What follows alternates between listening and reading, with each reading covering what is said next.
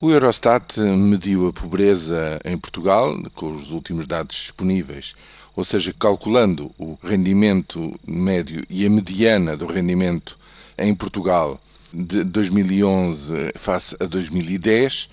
e concluiu várias coisas. Em primeiro lugar, que essa mediana, ou seja, o ponto médio entre todos os rendimentos existentes em Portugal, está a cair, estava a cair e digo eu, está a continuar a cair até aos dias de hoje e, portanto, o limiar da pobreza passou,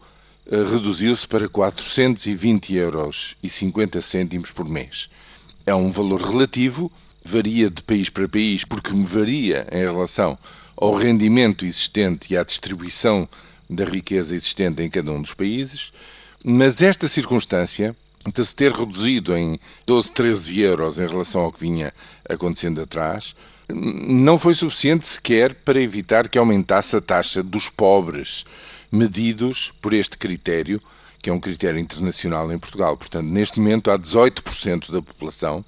1 milhão e 900 mil pessoas, que são pobres porque vivem abaixo deste rendimento mensal de 420 euros e 50 cêntimos. Mas os que estão em risco de cair nesta situação